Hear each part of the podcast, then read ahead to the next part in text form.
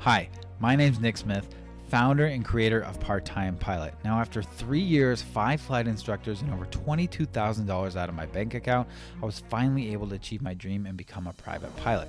Now, I have a bachelor's and master's in aerospace engineering and over 10 years' experience as a flight test engineer. So, if it was that difficult for someone like me, no wonder 8 out of 10 student pilots never end up becoming a pilot. So, this is why I created Part Time Pilot, and this is why I'm creating this podcast. This podcast will be your audio ground school and just another way Part Time Pilot is making flight training easier and more consumable for you. So, with over 300 students and counting that have used our content to pass the FAA private pilot exams, I hope that you can use this podcast to become the next student to do so. So, thank you, and I hope you enjoy listening to the Part Time Pilot Audio Ground School podcast.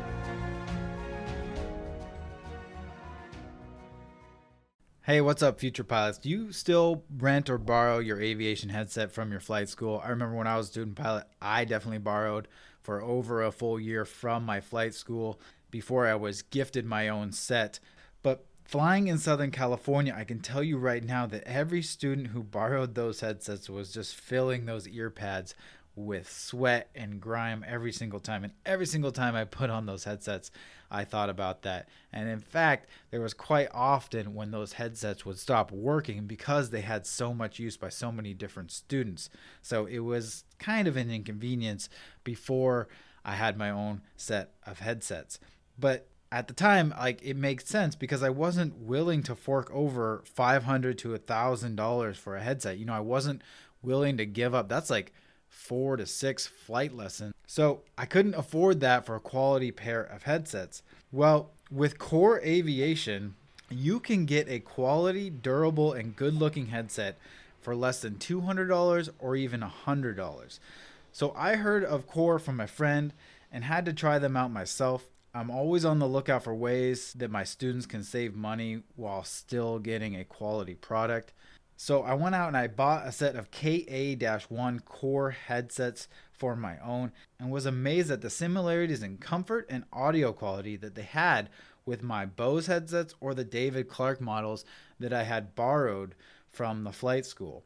So this Kore KA1 headset, let me just tell you some of the things that comes with this headset at the low price of under $200. It's got 5-year manufacturer warranty service in the US high density acoustic foam ear cups with best in class passive noise attenuation, up to 50% higher industry standard passive noise reduction rating of 24 dB. Ultra soft silicone gel ear seals that allow your ears to breathe so they don't get super sweaty up there. Dual volume controls for quick adjustments in each ear. Electric noise canceling flex boom microphone for quiet communication gold plated plugs for best connection and corrosion resistance and to limit the amount of times you have comm issues while you're up there flying very very important. And it even has a three and a half millimeter audio port for ios android mp3 compatibility if that's something you want to do.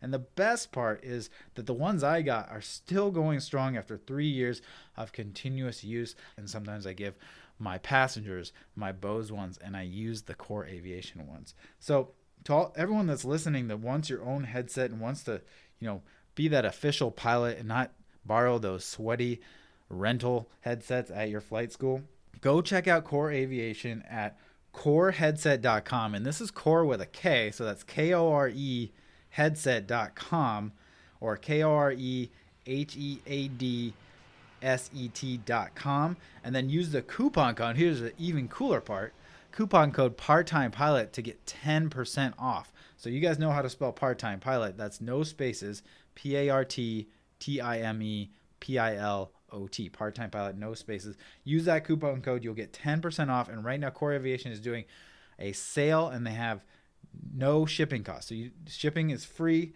So that means you can get their P1 general aviation headsets which are like normally $120. You can get the and now they're like 109 on sale for 109 you get free shipping and then you get an additional 10% off if you use the coupon code part-time pilot. So you can get your own headset that i that has comes highly recommended by myself for less than $100 so Kore is a great great new company and they are awesome first headset for students. So go check it out. And they also look pretty cool, I think, and they're comfortable. So go check those out. Again, it's koreheadset.com, core with a K. Use coupon code part time pilot. Hello, everyone, and welcome. My name is Nick Smith, your host of the Audio Ground School podcast and founder and creator of Part Time Pilot online training for private pilots. And soon, just a little uh, uh, surprise for you guys, but soon we will be getting into IFR and commercial courses. So that is coming up. But, anyways, this is episode number 22, and we're going to continue going through the online ground school lessons in audio format. And the last episode we did was on lesson nine weather, altitudes, and altimeter settings of the weather theory, charts, and information, section five of the online ground school. So if you're following along and you have an online ground school membership, go to my courses, look for step two online ground school private pilot lessons. And we're on section five weather theory charts and information. And we are on today lesson 10, which is on estimating numbers on charts. And then we'll also get to lesson 11 on interpolate. Now, this is a bit of a bonus lesson, you know, not. I don't think any other online ground schools have lessons on this, but I got asked many times by students, you know, how how do I do interpolation? Or I keep getting things wrong when I'm measuring on my charts. When you know I'm trying to find values on charts and I keep getting the wrong values or stuff. So I put in these two lessons, and the reason they're in the weather section is because this is sort of the first time we're introducing sort of these FAA charts. So we'll get obviously we'll get more to those into those charts in like performance and stuff like that. But in the last episode, we talked about the figure eight of the FAA Airman Knowledge Testing Supplement, which is the book that you'll use on the FAA exam. And in that was in that lesson we talked about that figure which was uh, the density altitude chart and so you have to start to understand the skills of reading these charts so i thought this was a good time to talk about these skills and to do these lessons so let's get right into it with lesson number 10 estimating numbers on charts. Now that you have seen the density altitude chart, you have gotten your first glimpse at pilot charts. You will be seeing a lot more charts and you will need to make sure you develop the skill of reading these charts. I will teach you with detailed examples how to read each chart, but I also want to take a second and describe to you my technique for estimating numbers off these charts accurately when you use these charts, it won't always be obvious what value you should read from the vertical axis or horizontal axis. Instead, you'll have to eyeball or estimate what the value should be between two lines. So, the best way to do this and describe this is with examples. So, let's do an example. Using the figure 8 that we talked about in the last lesson, and if you're following along or you have the Airman Knowledge Testing Supplement, pull it out, look at figure 8, it's the density altitude conversion chart. Let's determine the effective density altitude that a temperature increase of 25 degrees Fahrenheit would have at an airport that is currently 60 degrees Fahrenheit at a pressure altitude of 6,000 feet. So we're at a pressure altitude of 6,000 feet where it's 60 degrees Fahrenheit, and we want to know what the density altitude, the effective density altitude would be if the temperature went up by 25 degrees. So we were asked to find two different density altitudes here one at conditions of 60 degrees Fahrenheit and 6,000 feet pressure altitude, and one at 60 degrees plus 25 degrees or 85 degrees Fahrenheit and 60 or 6,000 degrees, or sorry, 6,000 feet pressure altitude. So one before the temperature increase, and then the density altitude after the temperature increase. Then we find the difference between those two density altitudes to see what the effect so when they ask what is the effect of a 25 degree Fahrenheit increase on the density altitude, that's basically what they're asking. They want to see the, the increase or decrease in that value from one to the other. So we'll find the difference between those two values in those two cases. So first, to find the density altitude at 60 degrees Fahrenheit and 6,000 feet, we would go to the x-axis of that chart and look for 60 degrees Fahrenheit along that x-axis. And we can find it pretty eas- easily and it's luckily it's lined up with a grid line. So that makes it easy. We can take our plotter or a ruler and draw right along that ri- uh, grid line a vertical line. Up until we reach our pressure altitude line. Now the pressure altitude lines for those of you just listening to the podcast they are diagonal lines across the grid. So you have the xy grid and then you have these diagonal lines that are labeled from sea level up to you know I think like thirteen thousand feet or something like that, and you, every line is a thousand feet of pressure altitude. So you have the sea level line, thousand feet, two thousand feet, three thousand feet, four thousand, etc. So we want to draw our vertical line up from 60 degrees Fahrenheit until we run into that 6,000 foot pressure altitude line. And then at that intersection point between our vertical line and the pressure altitude line, then we draw a horizontal line to the left until we run into the y-axis and then we're able to read off the value on the y-axis and that'll be our density altitude. So when we do this, our line ends up between the 7 and 8 on the vertical axis for density altitude. And so it's not an easy easily read thing, right? It's not on the grid line for 7 and it's not directly on the grid line between 7 and 8. And if we zoom in, we can try and break down the vertical axis into more precise lines of measurement. Or in other words, we can mark more lines of our own. And if we understand what each grid line, what each change, so as you change grid lines, what the value changes for that y axis, we can then break those down into smaller values and then use that to our advantage. One of the lines we can mark are the half thousand lines, which I talked about. So there's a grid line. So there's two grid squares between every whole value of density altitude, and it's in thousands of feet. So you have two grid lines, and on the second grid line there's a one, then two more grid lines. So on the fourth grid line there is a two, on the sixth grid line there's a three, etc. So that means between the seven and eight. So that would mean the seven is at the 14th grid line and the eight is at the 16th grid line. So at the 15th grid line, that is between 7 and 8. So, so that's between 7,000 and 8,000 feet. So the 15th grid line would be 7,500 feet. So that's the easy one we can do because there's actually a grid line there. So our line is now, now if we look and we label that ourselves, we label that 7.5 on the chart. Now we see that our, our line is still between the 7.5 and the 7. So now we're sort of narrowing down where our value can be. So before it was between seven and an eight. Now we know it's a little bit narrow. The, the, the options we have is now between seven and seven and a half. So now we can estimate how far our blue line is between seven and seven and a half. So we get as as good as we can with the grid lines, as as accurate as we can with the grid lines. we mark the different grid lines, and then we look how far in between those two grid lines are we? And if we look in this particular example, and I show these zoomed in images in the online ground school lesson, it looks like we're about half. Okay, so in this case, we're halfway between seven and seven and a half. That would be 7.25 or 7,250 feet. Now, this is a little bit easier, right? Because we're directly halfway between the two grid lines between seven and seven and a half, so that makes it easy.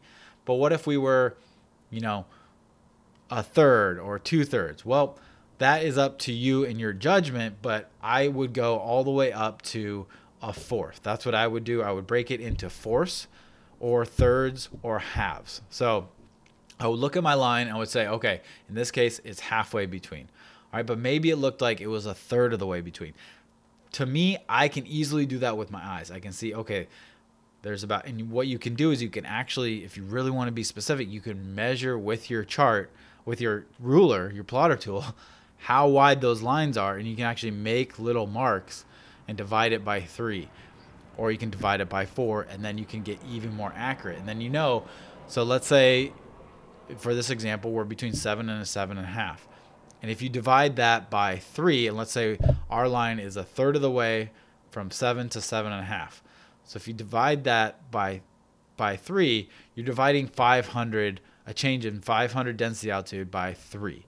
So that's going to be about 167 feet. So you can go on your calculator, you do 500 divided by 3. Now each little third between 7,000 and 7,500 is 167 feet. So if you're a third of the way from 7 to 7.5, you're about 7,167 feet. So this is how I do it. I kind of break them down and make my own little grid lines between these grid lines. And I do this on all the charts, and that's how I accurately estimate on these charts.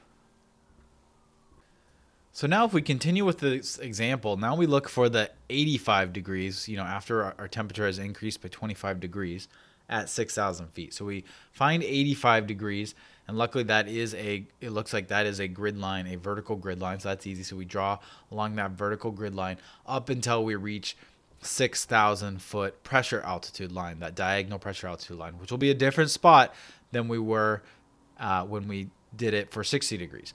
So then where that where that lines up, where that 6,000 foot pressure altitude diagonal line lines up with our vertical line, that intersection point, we then draw a line straight to the left until we reach the y-axis. And then again, here we are again reading off the value on the y-axis.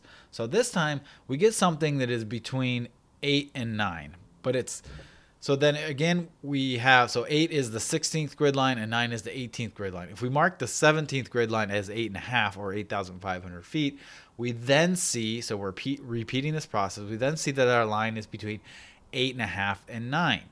And if you zoom in and look closer, we are actually just below the 9 line. And so again, remember I talked about that you can divide these up into whatever intervals you think that you can, you are able to see with your eyes between these two grid lines. So what I did on this one is I actually divided them up by fifths because it looked to me like it's really close to that 9 that a fourth a fourth of the way below 9 was just not accurate. It looked like it was even closer to the 9 than that, so I decided to do fifth. I probably wouldn't go and divide these up any more than a than by fifths you know, I, I mentioned before you could do easily do a third, you could do a fourth, or you could do a fifth. So now I'm dividing the section between eight and a half to nine, those two grid lines between the 17th grid line and the 18th grid line by five. So I'm, it's like I'm drawing five grid lines in, in between those two grid lines.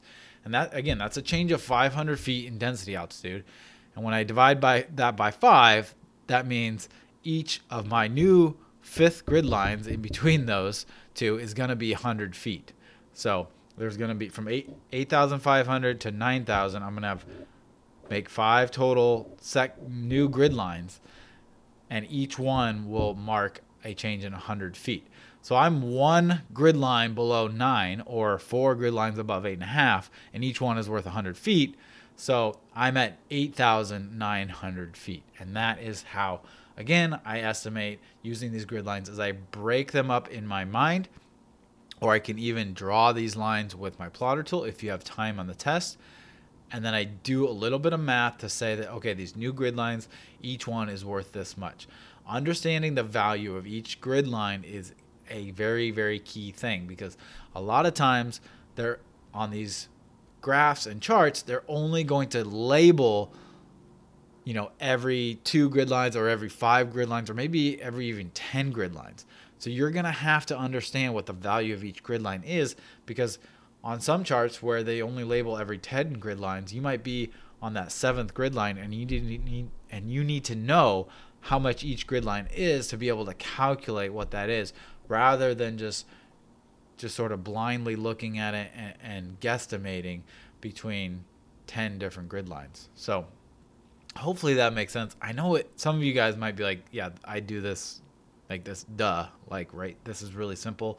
Obviously, you this is what you would do, but it's not intuitive to everybody, and it, it was. You know, I want to make sure that we're not skipping any any basics of this thing. You know, if you didn't if you didn't grow up with math or charts, it may not be something that, that you've come across and that's okay. So i want to make sure that you guys understand that and have those skills. So that's what this lesson is all about.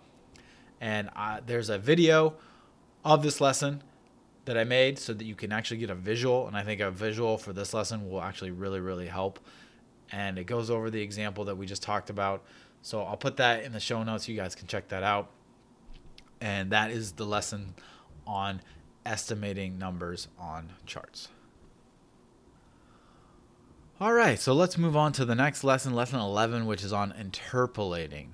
So you might, you're definitely going to come across at least one, maybe two questions on the FAA written where you you'll have to interpolate between a couple values in a chart or graph.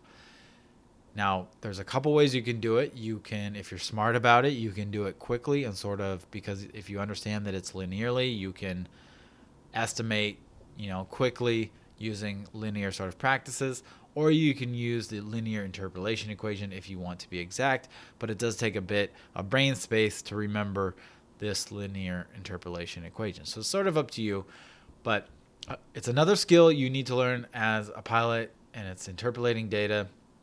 Uh, there will be many instances in your flight planning, so not just the FAA written, but when you're flight planning, where you need to use known data from reference table and you'll have to interpolate. Here are just some examples. Uh, you know an altitude and want to get a wind speed and temperature. You know an altimeter setting and you want to get a pressure altitude correction factor. You know an engine power setting and want to get a fuel consumption rate. Uh, you know an aircraft weight and want to get a load factor. So those those are just some examples of where if that of what you know, so if that aircraft weight or that engine power setting that you know and you're looking for a specific value for is not specifically written in the table, but the value you know is between two other ta- values, then you'll have to interpolate to find what exactly the linear interpolation version of what you need is. In every case, you have a known piece of data that you want to use to get new data from a table. However, sometimes the table of data doesn't always have the exact known data element that you have. In order to get what you want accurately, you'll need to interpolate. The type of interpolation accepted by the FAA and pilots is called linear interpolation, and it has an exact equation as follows. The equation is y, which we'll go over what all these are, equals y1 plus the quantity x minus x1, which is times the quantity of y y2 minus y1 over the quantity of x2 minus x1. So to be able to use this equation, you're going to have to remember your order of operations if you remember back in math. So to remember the order of operations, you'll have to do what's in the parentheses first. So do those parentheses first. So when I say the quantity of x minus x1, that means the parentheses you do all that first, then you do multiplication and division, and then you do addition and subtraction. So just remember that if you're going to use these equations, you got to know your order of operations. In that, so again, I'll say it y equals y1 plus in parentheses x minus x1 times in parentheses y2 minus y1 close parentheses over in parentheses x2 minus x1 close parentheses. X is the data that we know or are given in the problem. X1 is the data element of the same type as X. So, for example, altimeter setting, altitude, weight, etc. But just one row or column prior to X in the data table. So prior to where we would want X.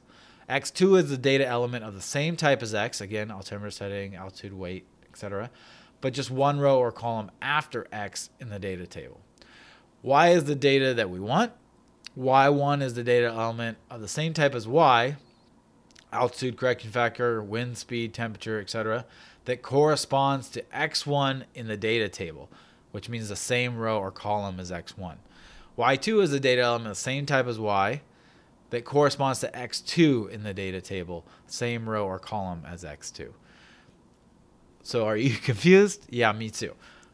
Uh, this isn't the easiest thing to explain over an audio podcast, but let me try to use an example. Hopefully that'll help. And then again, I'm gonna I have a video that I'll put in the show notes for you guys.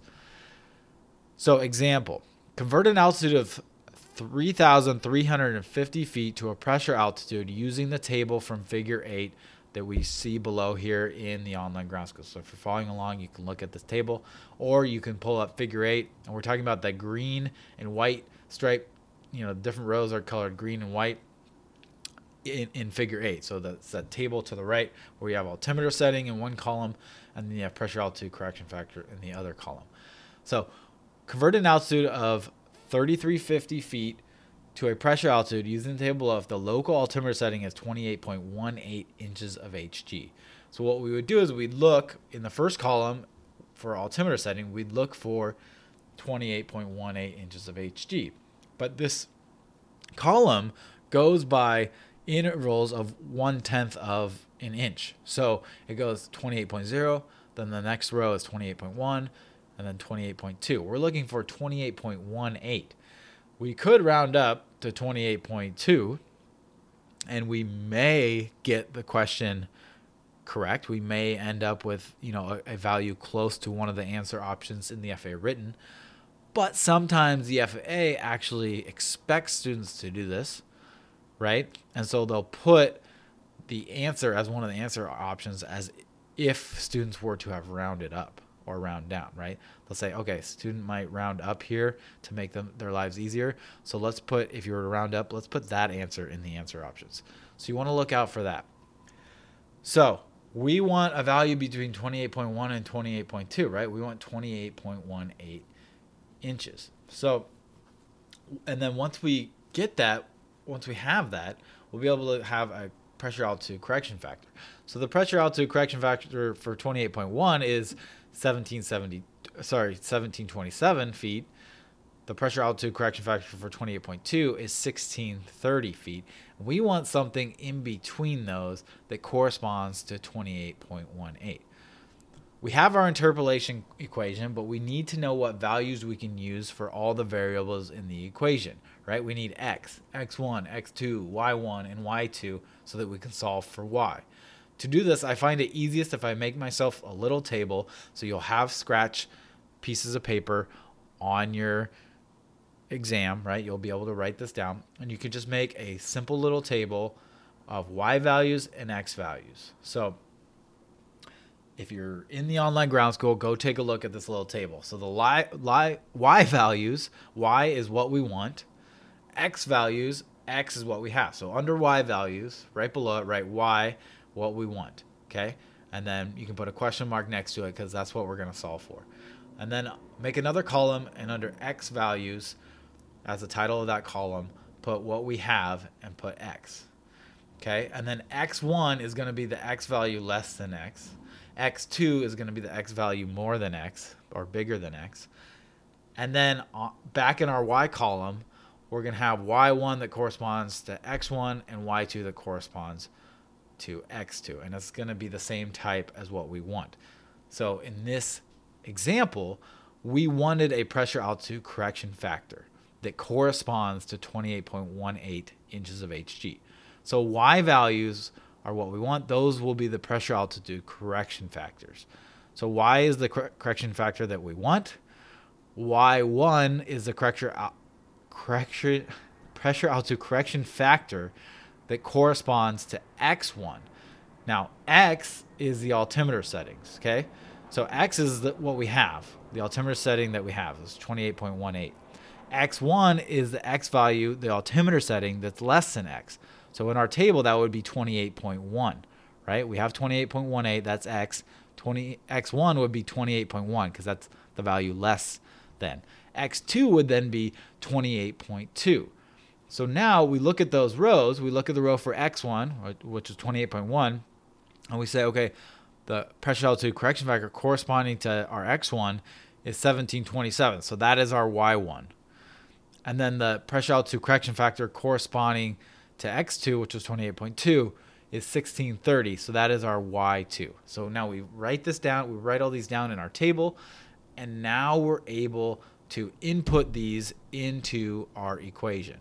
So our equation, if you're following along and maybe doing this, would be y equals y1 of 1727 plus the quantity, so in parentheses, x, which is the x that we have, 28.18 inches of mercury, minus 28.1, which is x1, close parentheses, times, and then in parentheses, 1630, which is y2, minus our y1, which is 1727, close parentheses, divided by x2 minus x1 in parentheses, which is 28.2 minus 28.1.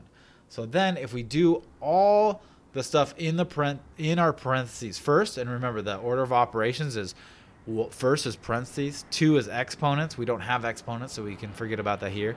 Three is multiplication or division, and four is addition or subtraction. You can remember this using PEMDAS.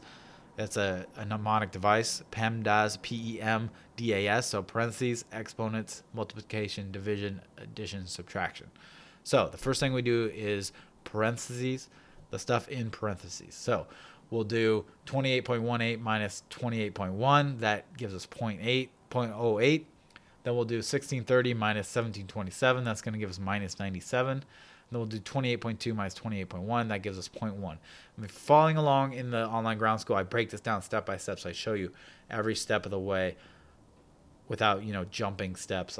I remember, you know, when you have a teacher that j- would jump ahead steps and not show you every, every single step of the example of the math problem was really annoying. So I didn't do that. I have every step. So now we have y equals 1727 plus 0.08 times negative 97 over 0.1. So now we just do multiplication division. It doesn't matter whether we do the division first or the multiplication. In this case, I did the division first. So I divided minus 97 by 0.1 to get negative 970. So now we have y equals 1727 plus 0.08 times minus 970. So now we do the multiplication. We do 0.08 times negative 970. That gives us negative 77.6. So now we have y equals 1727 plus a negative 77.6. That's the same thing as 1727 minus 77.6. So now we can just do that last step, that subtraction, and we get y equals 1649.4. So, and there we have it. We have essentially just made our own row of data between 28.1 and 28.2 for an altimeter setting of 28.18 and conversion factor of 1649.4. Now to finish the example and convert to a pressure altitude, we, what we would do is just we had our starting altitude of 3350 in the example, and we would add our correction factor of 1649, and we would get 4,999.4, or basically about 5,000 feet of pressure altitude. So, what if you don't want to use that you don't want to memorize that big long equation. You don't want to, you know, make the table of y1, y2, x1, x2. Then you don't want to remember the orders of operation and have to make all this calculation because that is a lot of things that you have to do. And the more things you have to do, the more chances for human error, the more things you might forget on your exam. Now, if I was doing this for flight planning, I would just Google linear interpolation calculator and then I would just enter in the values into you know a free calculator that you can just get on Google, and that would be the quickest way. But you're, you're obviously not going to have that opportunity on the FAA written. You can't access the internet. All you have is your E6B calculator, your plotter tool, and a scratch piece of paper. So you are going to have to either memorize this equation or an estimation technique that works very, very well. And the reason it works very, very well and I'm about to tell you how to do that, is because you are working with data that has a linear relationship. So it and so therefore it can be interpolated linearly. It is the same exact process as that equation, just in a much simplified, easier way, I think, to think about think about it and a quicker way to think about it. So let's go back to our example 28.18 sits between 28.1 and 28.2. To be exact, it sits 0.08 of 0.1, or 0.08 divided by 0.1 would be 80%. It sits 80% of the distance between 28.1 and 28.2. So if you're moving along, you know, by 0.1, 0.01 increments, from 28.1 to 28.2. So you go 28.11, 28.12. 28.18 is 80% of the way there. So we want the correction factor that also sits 80% between its two values of 1727 and 1630. So all we have to do is find the difference between 727 and 1630, find 80% of that, and then extrapolate that from the y1 or that first value of 1727 in the direction of the second value, y2 or 1630 value. So let me show you how to do that. So 1727 minus 1630 is 97. 80% of 97 is 77.6. We can do that by 97 times 0, 0.8. So we know that the correction factor corresponding to 28.16 or 28.18 is 77.6 feet away from 1727.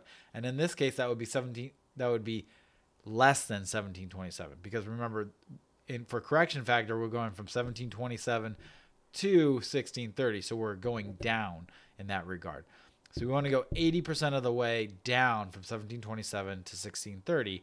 So we would, and 80% is 77.6. We found that by doing 0.8 times 97.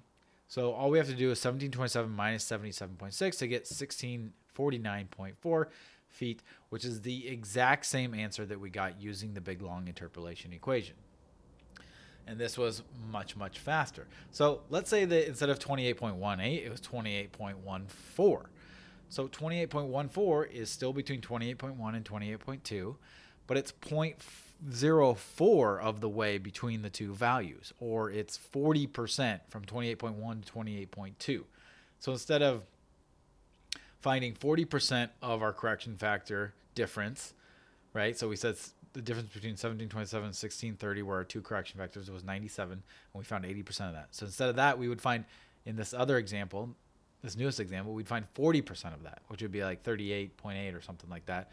So we'd find 40% of that and then we would find how far away 40% away so 38.8 away from 1727 so we do 1727 minus 38.8 so you can just and the reason this works again is because this data is linearly has a linear relationship so we can use this linear interpolation.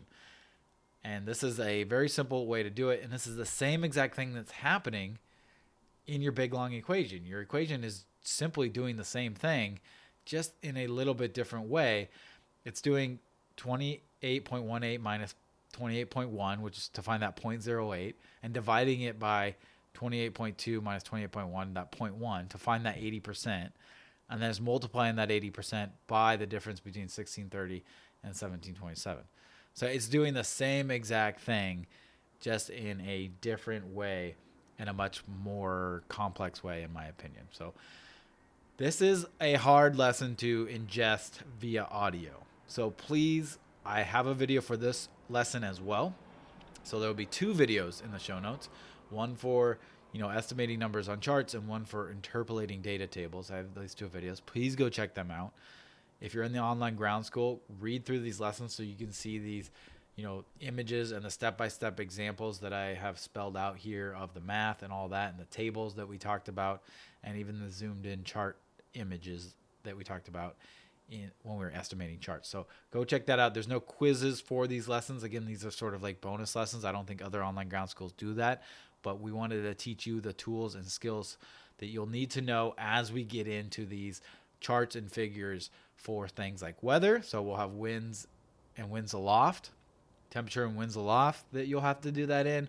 We'll have already density, altitude, and altimeter settings we'll do and then when we get into performance charts like climb performance cruise performance even like engine performance or landing distance takeoff and landing distance you'll have again have to interpolate using that. And even in weight and balance stuff which we'll get to you'll have to you'll find yourself interpolating or and estimating numbers on charts. So two skills that you must have and you got to get them down. You'll get a lot of practice in these but these are sort of the introductory skills that you'll need to know. So that's why i wanted to cover them now here on this podcast. So thank you guys for listening. That's all. It's going to be a shorter episode today, but that's okay because, again, like I said, it's a very important topic.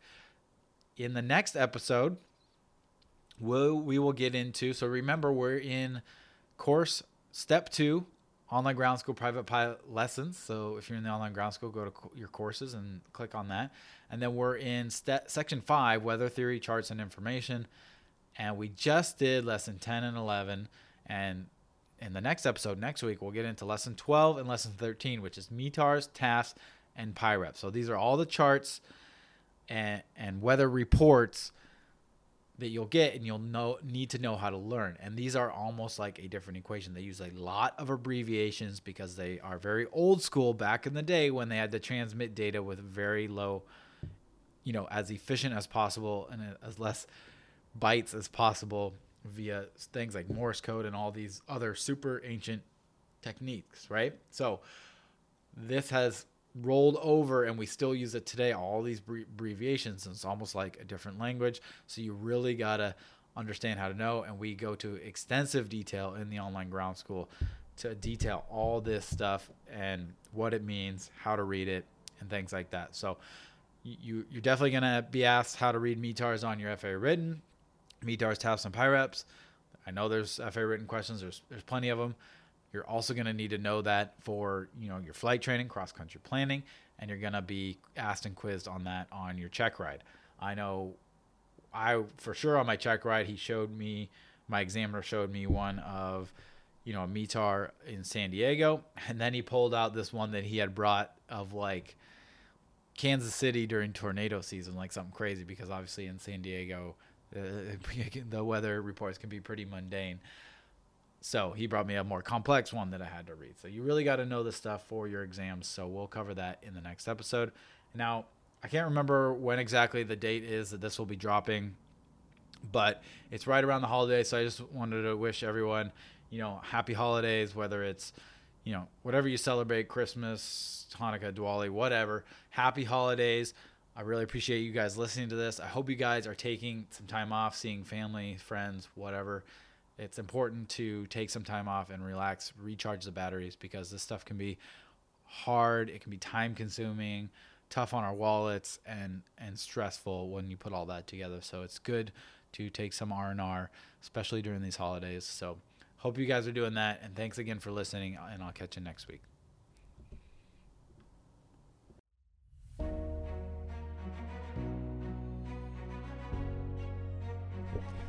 Hey guys, it's Nick. I want to take a second to speak directly to the student pilots out there. You might be a student pilot that is, you know, wondering what to do next, how to get started, or maybe you're looking for the right ground training or flight training, or maybe you've already started ground training or flight training and you're stuck, you're in a rut, and you're looking for a change, something to help get you out of that hurdle. From my own experience in flight training, after three years, five instructors, and $22,000 and wanting to quit multiple, multiple times, and then now, after seeing hundreds and hundreds of student pilots through Part Time Pilot, I've realized that the number one thing that makes student pilots fail is that they do not have a good fundamental understanding of the ground training when they get to the more advanced flight lessons. Now, who here has seen Top Gun Maverick? Do you remember in the movie when he says, Don't think, just do? Now, when I heard this, I was like, oh my goodness, this is brilliant because this is exactly what you have to be as a pilot. Now, of course, it's not that we're not thinking, but it's that we understand things like weather, aerodynamics, what our instruments are telling us, what ATC is telling us. We have such a good core fundamental understanding of these things that we don't have to think about them. And when we don't have to think about them, we can instinctively feel and fly the aircraft, look out for dangers, and avoid emergency situations if we do have to think about these things, it's going to put us behind mentally and we're going to be behind the aircraft. And when you're behind the aircraft mentally, bad things happen. And this happens when you don't have a good understanding of the ground school content. So now the first 10 to 15 hours of your flight training can go smooth, even if you don't have a good understanding of ground training, right? You can go up for discovery flight, have a blast. You can go up, learn how to take off, learn how to land. You may be even able to solo for the first time fly a plane for the first time, everything's great and dandy. But once you get into, you know, bad weather flying or flying at heavy, heavily trafficked airports or speaking with ATC for Bravo clearance or cross country flight planning and flying solo on a cross country flight, things get a little more advanced. And when this happens and you don't have a good understanding of the ground school concepts, you're going to hit a wall. You're going to start to get behind the aircraft. And when this happens, if you have a good flight instructor, they're going to stop you and they're going to say, okay, we need to do one on one ground lessons. And now you're going to be paying your flight instructor to not even fly with you, but instead 50, 60, 70 dollars an hour to just teach you the ground school content that you should already know. And, and the worst part is, is you're not flying with them. So the flight training that you gained, the currency, the proficiency that you gained is going to be lost. And you're going to have to redo those lessons. What happens to most student pilots is they continuously hit these mental blocks where they get behind the aircraft, they start making mistakes, and then they catch up with the ground knowledge only to have that happen again. And they start to get in this vicious cycle of having to redo trainings and repay for trainings until it gets to the point where them or their family they finally say you know what? This has to stop. We can no longer afford the training costs uh, without any progress you know and they end up quitting. Now so how do we avoid that? Well here comes part-time pilot. Again i said i went through my own experience of this and i realized that most flight training and ground training is not tailored to the modern day student pilot. When I say modern day student pilot, I should say modern day part time student pilot.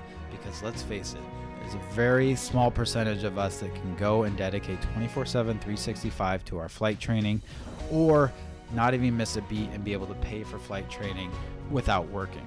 So, most of us have a full time job or maybe a part time job.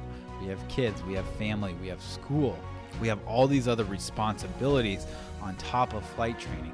And most of these flight trainings and ground trainings are not tailored towards you. And so, how is it the part time pilot tailors to the modern day student pilot?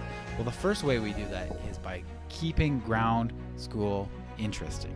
You want to avoid being boring, you want to avoid that burnout. So, how we do that is we present our material in multiple, multiple ways. And you're actually listening to one of them right now. You can consume our content via this podcast and an audio recording. You can do this while you're running, while you're driving in traffic. Again, tailoring to that busy part time student pilot. Or you can read through our written lessons. You know, I like to read, so read, for those of you that like to read, you can read through the lessons. You can see the step by step examples and the procedures that we have. Or you can look through our study guide and see our diagrams and mnemonic devices have that visual cue, those visual cues and aids that help further your understanding. Or you can watch our videos. Or you can take our quizzes and practice tests to reinforce what you just learned. And then finally, you can join us live weekly for our live Q&A and our live lessons so you can see in real time these things taught out and these examples done in real time. And then finally, you can utilize our group community to form study groups, get questions answered 24 7. All of this is tailored for the modern day student pilot to keep ground school interesting, keep it from being boring, keep from having that burnout, and to find ways that you can consume the content throughout your busy schedule. And guess what? It works. We've had over 350 student pilots come through, take and pass their FAA exams without a single student failing. That's right. A single student has yet to tell me that they failed either their FAA written or their FAA check ride. So that is just proof in the pudding right there that our concepts, the way we explain things in plain written English, and the way we give you multiple ways to consume this content is working. So if this sounds like something you might be interested and you want to come join us, we'd love to have you. Just go to www.parttimepilot.com, click on online ground school, and we'll see you inside the online ground school. Thanks for listening, and I'll see you guys next week.